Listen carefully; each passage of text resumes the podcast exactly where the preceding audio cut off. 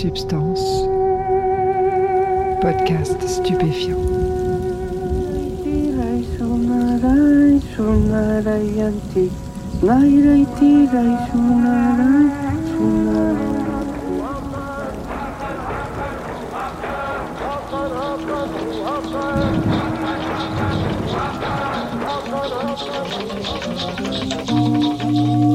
Bonjour à tous, bienvenue dans Substance.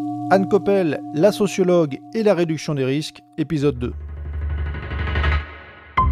Dans le dernier épisode de Substance, on a vu comment la politique répressive mise en place par l'État français en 1970 a mené à une impasse quand le sida a frappé le pays. L'épidémie s'est répandue parmi les consommateurs qui s'injectaient de l'héroïne. Ils avaient de grandes difficultés à être soignés car à l'époque les traitements de substitution n'étaient pas autorisés. Le sevrage était très difficile à cause des symptômes de manque qui sont importants quand on arrête les opiacés. Les acteurs de terrain, dont Anne Coppel, faisaient leur possible pour limiter les dégâts du sida chez les usagers, par exemple en distribuant des seringues stériles. Et ce simple geste, qui paraît évident aujourd'hui, demandait de briser un tabou. Il demandait en quelque sorte d'accepter l'usage de drogue pour essayer d'en limiter les conséquences dramatiques. C'était déjà un embryon de réduction des risques. Un embryon qui n'allait pas tarder à grandir et à venir au monde. Vous allez l'entendre dans ce second épisode consacré au témoignage d'Anne Coppel. Réglez le son, mettez-vous bien et écoutez, vous êtes dans Substance.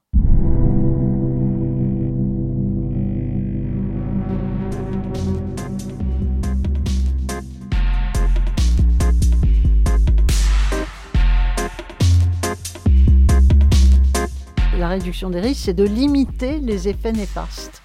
Mais ça implique quand même d'accepter que les gens consomment.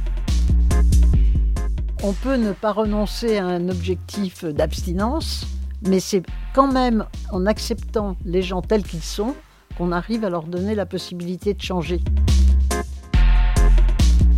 Le mouvement de la réduction des risques, ça a été quand même la prise de conscience qu'on avait une politique qui avait des effets euh, meurtriers et qu'on pouvait faire autrement.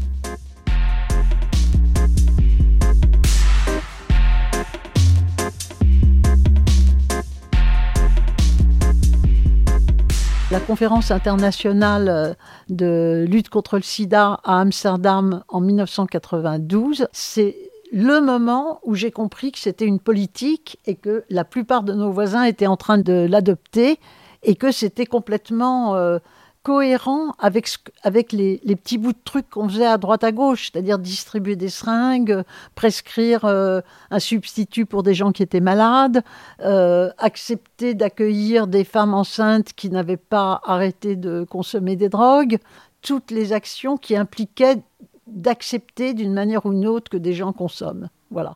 Pour moi, ça a été euh, un bouleversement parce que tout d'un coup, j'ai compris que toutes ces actions un peu disparates avaient une cohérence dans une politique de santé. Et je vais vous la donner, cette cohérence. Réduire les risques, alors euh, distribuer des seringues aux drogués, euh, c'était voilà, prescrire de la drogue aux drogués, c'était inimaginable.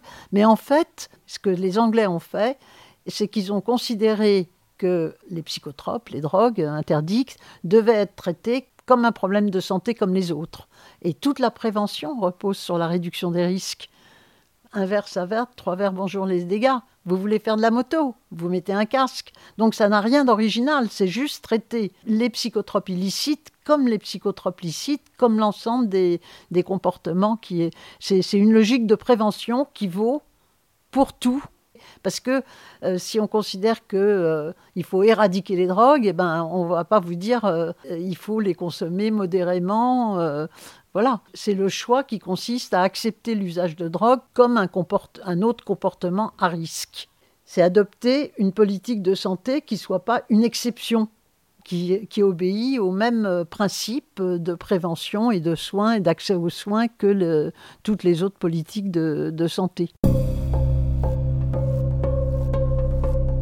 Anne Coppel est accompagnée à cette conférence internationale par un médecin, Bertrand Lebeau, qui est chargé d'étudier comment les autres pays soignent les toxicomanes. Ils vont donc s'entretenir avec divers spécialistes européens pour comprendre leur stratégie. On leur a demandé, mais qu'est-ce que vous faites euh, pour... euh Et ils nous ont retourné, mais violemment. Ils nous ont retourné la question euh, en nous disant, mais vous, qu'est-ce que vous faites, les Français? Vous faites rien alors que vous avez l'épidémie de sida la plus grave. Pour nous, ça a été un, électrochoc. Tout d'un coup, on a pris conscience que on avait une situation qui était grave, très grave, beaucoup plus grave que nos voisins euh, euh, en Europe, et que on était complètement euh, immobile, enfin qu'on n'avait pas bougé, quoi alors qu'il euh, était démontré qu'on pouvait faire autrement, et en tous les cas pour les problèmes de santé, qu'il y avait des réponses euh, qui étaient autrement efficaces. Après des années d'immobilisme, les choses vont finir par bouger du côté du monde politique. Lentement, prudemment, certains responsables prennent conscience qu'il faut aider les injecteurs à s'en sortir si on veut juguler l'épidémie du sida. Il y a eu d'abord Kouchner qui a fait une tentative pour que son gouvernement ouvre euh, quelques places méthadone et, et, mette en place des dispositifs expérimentaux pour lutter contre le sida. Voilà. Mais bon, le, le Parti socialiste n'a pas voulu le faire. Il a considéré que c'était une politique laxiste parce qu'on assimilait la santé publique euh, au laxisme à droite, mais aussi malheureusement au sein du Parti socialiste, et rien ne bougeait. Donc en 93, la droite est revenue au pouvoir et euh, Simone Veil est devenue euh, ministre de la Santé et elle, elle a pris le taureau par les cornes.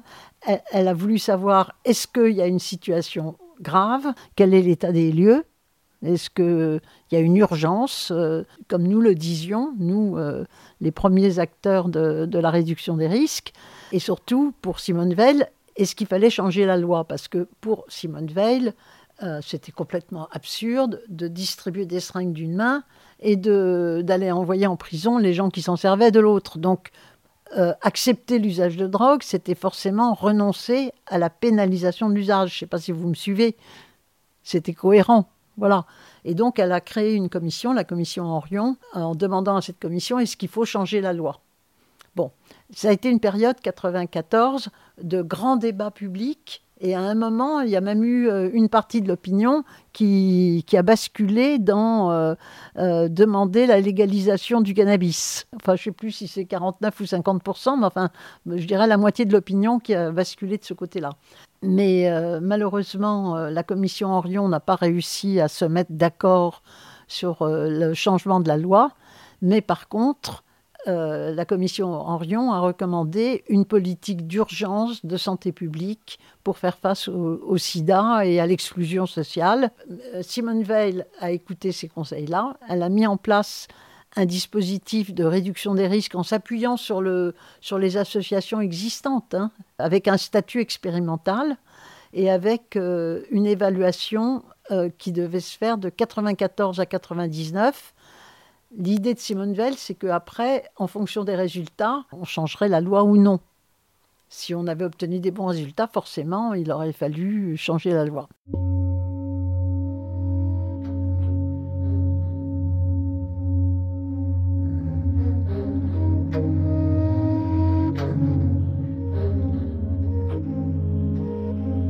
Grâce à Simone Veil, on a donc fait un grand pas en avant. La réduction des risques devient une politique publique. Pour la première fois depuis 1970, l'État français daigne prendre soin des gens qui prennent de la drogue, au lieu de les menacer de sanctions pénales. Concrètement, trois mesures sont incluses dans la loi. La création des stéribox, des kits d'injection avec notamment des seringues stériles. Il y a aussi l'idée de développer l'accueil des toxicomanes, avec notamment la possibilité d'ouvrir des salles de consommation. Et la loi légalise aussi la prescription de méthadone, un produit de substitution à l'héroïne qui permet de décrocher sans crise de manque. Quelques années plus tard, l'État évalue l'efficacité de ces mesures. En 1999, on a obtenu des résultats, mais personne ne s'attendait à ça. Parce qu'on a eu une réduction de 80% des overdoses mortelles. Les toxicomanes avaient cessé de mourir à la porte des hôpitaux, ils étaient acceptés à l'intérieur des hôpitaux, les médecins avaient ouvert leur, leur cabinet, ils étaient soignés, et donc euh, les héroïnomanes, les, plus irresponsables des toxicomanes, normalement, hein, celui qui s'injecte, c'est celui qui est incapable de se contrôler, dans la... eh ben, ils, ils ont renoncé à partager leurs seringues. Et ce qui en témoigne, c'est la baisse des contaminations parce qu'au début des années 90, il y avait peut-être un tiers des contaminations sida qui étaient dues à l'injection, directement ou indirectement. Et en 2001, et ils étaient 2% des contaminations étaient dues à, à l'injection. Donc, si vous voulez, les héroïnomanes avaient réussi à se responsabiliser contrairement à ce qu'on dit, euh, ils ne sont pas suicidaires, ils ne sont pas irresponsables, ils veulent bien se droguer, mais ils ne veulent pas mourir.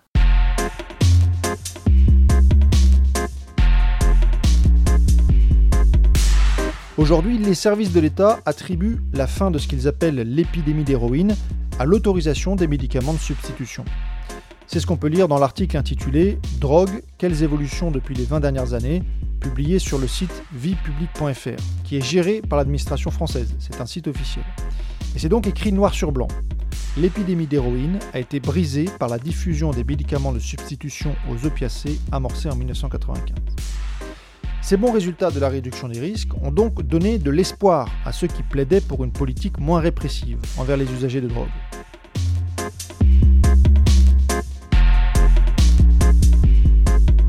jusqu'en en 2001-2002, personnellement, mais je dirais aussi euh, tous mes, amis et camarades et collègues, on a cru que les choses allaient évoluer dans le bon sens. On avait démontré qu'on avait de bons résultats de façon très rigoureuse avec tous les critères de l'OMS. Euh, les résultats étaient indiscutables. On a vraiment pensé que la politique des drogues allait évoluer dans le bon sens. Or, c'est pas ce qui s'est passé. C'est pas ce qui s'est passé en France mais c'est pas ce qui s'est passé non plus au niveau international parce que comme la question de santé paraissait résolue, le sida, bon ben, c'était résolu. Les héroïnomanes, on les voyait plus, c'était plus à la mode, c'était plus un problème.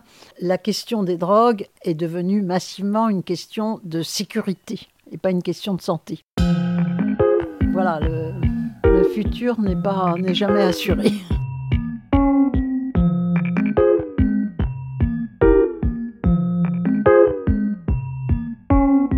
Sur le papier, les choses évoluent, la réduction des risques devient une politique publique, mais ça ne va pas beaucoup plus loin. À la fin des années 90, on est en période de cohabitation. Le Premier ministre socialiste Lionel Jospin et le président de droite Jacques Chirac sont d'accord pour ne pas remettre en cause la loi de 1970. Ils craignent d'ouvrir la boîte de Pandore. La politique de réduction des risques reste mal connue des politiques et du grand public.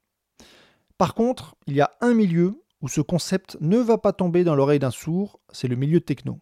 Dès 1995, s'est créée une association d'usagers dans le festif qui se sont emparés du principe de la réduction des risques et qui l'ont adopté pour leur consommation à eux. Ces gens-là ne voulaient pas entendre parler d'héroïne ni d'injection. Hein. Ils ont appliqué en fait le principe de la réduction des risques à leur propre consommation, c'est-à-dire euh, euh, ben, on consomme de façon modérée, on perd pas le nord.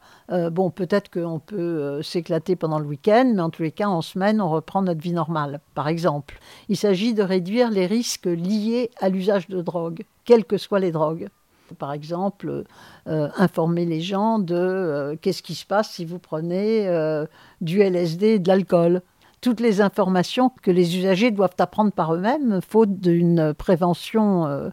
Mais euh, l'association Technoplus s'est vraiment saisie de la, de la réduction des risques. Et l'association va d'ailleurs se heurter très concrètement à la justice française. Le parquet de Paris va assigner son président Jean-Marc Priez en justice pour des tracts postés en ligne.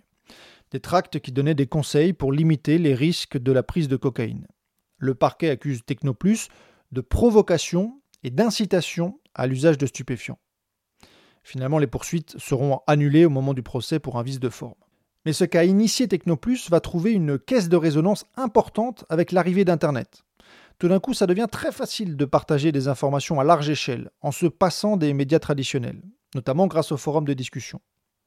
Donc la réduction des risques se développe en même temps qu'Internet. Ça devient à ce moment-là un phénomène culturel qui permet de responsabiliser les usagers. Ils peuvent désormais trouver en 10 secondes les infos à savoir pour ne pas trop détériorer leur santé. Des infos qui étaient très compliquées à aller chercher avant Internet.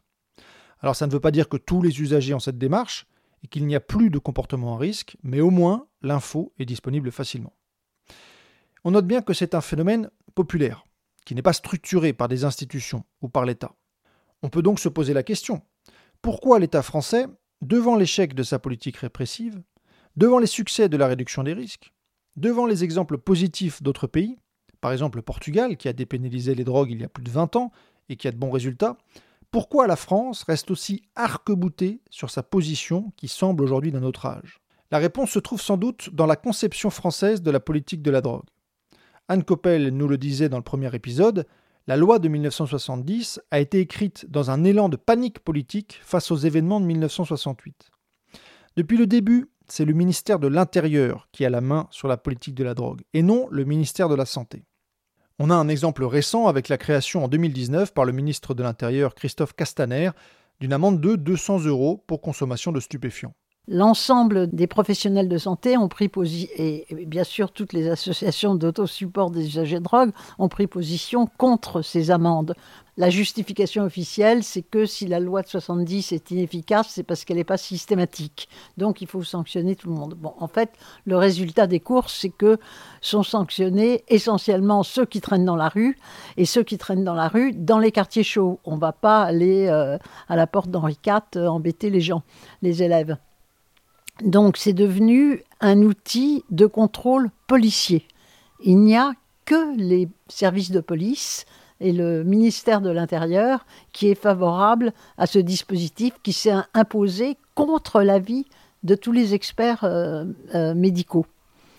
C'est un, une politique policière qui permet de contrôler les, les, quartiers chauds, je dirais. Et ces quartiers chauds, c'est quand même les quartiers qui sont habités par les migrants, ceux qui soi-disant échappent à la loi de la République. Quand j'ai découvert la politique américaine, euh, la politique des drogues américaines qui a conduit à quelques 30 millions d'incarcérations sur, euh, bon, depuis Reagan à peu près, hein, qui sont des incarcérations de blacks, c'est pas un hasard, c'est une politique qui a été explicitement voulue. Alors moi je dirais qu'en France, euh, on n'a pas conscience qu'il s'agit d'une politique raciste, mais dans la pratique, effectivement, ceux qui sont interpellés, ce sont le plus souvent pour parler euh, de façon schématique et fausse d'ailleurs, euh, des Arabes et des Noirs. Voilà. Et on a là sans doute la vraie raison du blocage français. Est-ce que la politique des drogues ne devrait pas être menée par le ministère de la Santé? Est-ce que ce n'est pas une question de santé publique plutôt que d'ordre public? La mainmise du ministère de l'Intérieur a été démontrée encore une fois récemment avec la question de la vente des fleurs de cannabis CBD. Il y a plein de boutiques en France qui en vendent, il y a plein d'agriculteurs qui en produisent et qui veulent en produire, il y a plein d'usagers qui veulent en acheter pour toutes sortes de raisons, mais les policiers français n'en veulent pas. Parce que ça leur complique la vie sur le terrain. Parce qu'à l'œil nu, on ne peut pas distinguer une fleur CBD d'une fleur THC. les fleurs THC sont interdites. Le ministre de la Santé, Olivier Véran, et le ministre de l'Agriculture, Julien de Normandie, étaient favorables à l'autorisation des fleurs CBD. Mais c'est Gérald Darmanin qui a eu le dernier mot au final. C'est malheureux parce que le ministère de l'Intérieur n'a ni les compétences ni les connaissances demandées pour traiter un sujet aussi complexe que les drogues. Ce n'est pas leur travail, tout simplement. Heureusement, la réduction des risques a pris son indépendance et elle fleurit sans contrôle sur les forums et les groupes Facebook des usagers. Puisque l'État ne comprend rien à la drogue, les usagers feront sans l'État. Nous apprenons à vivre avec les drogues. Voilà. On, ne peut pas les éradiquer, les, hommes et les femmes, les êtres humains euh, veulent euh, en consommer. ça a une utilité diverse et variée. Donc ils ne renoncent pas à cette consommation. Et compte tenu de ça, je dis, comme de même que la moto, que d'autres pratiques euh, qui peuvent à risque, eh bien, il faut faire en sorte que les gens soient le mieux informés possible, qu'ils soient le mieux capables de, de, contrôler ces, ces, ces, produits qui sont dangereux et qui sont d'autant plus dangereux que l'information utile n'est pas accessible. Donc c'est tout à fait déterminant que euh, les personnes concernées se soient appropriées cette démarche. Et je dirais bien au-delà euh, des drogues illicites, c'est également un concept qui parle. Il faut réduire les risques de la conduite, réduire les risques sexuels, réduire... Bon, ça s'applique comme c'était prévu d'ailleurs, euh, à, à toutes sortes de comportements. C'est un, excellent résultat. Euh, ça suffit pas tout à fait. ça ne suffit pas parce que le poids des politiques euh, répressives, il est sévère au niveau économique, au niveau individuel. On sait, personne n'a étudié quelles sont les conséquences des incarcérations, de, de, gens qui sont privés de leur permis de conduire. Il y a, toute une série de conséquences qui sont jamais, euh, qu'on, connaît mal, qui peuvent être très graves et qui peuvent conduire à l'exclusion, euh, à des gens qui, qui perdent la tête. Hein. Bon, donc, euh, oui, il faudrait que ça aille un peu plus vite quand même que entre la prise de conscience des consommateurs et de leur, de leur environnement, euh, eh ben, ça passe vraiment contrepoids à des politiques qui sont des politiques meurtrières et néfastes à tous les niveaux, au niveau économique, social euh, et psychologique et individuel.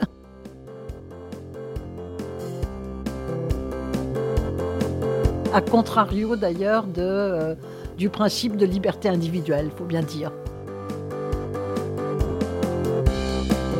Parce que on, est, on est quand même libre de prendre euh, des risques du moment qu'on ne les fait pas porter sur les voisins.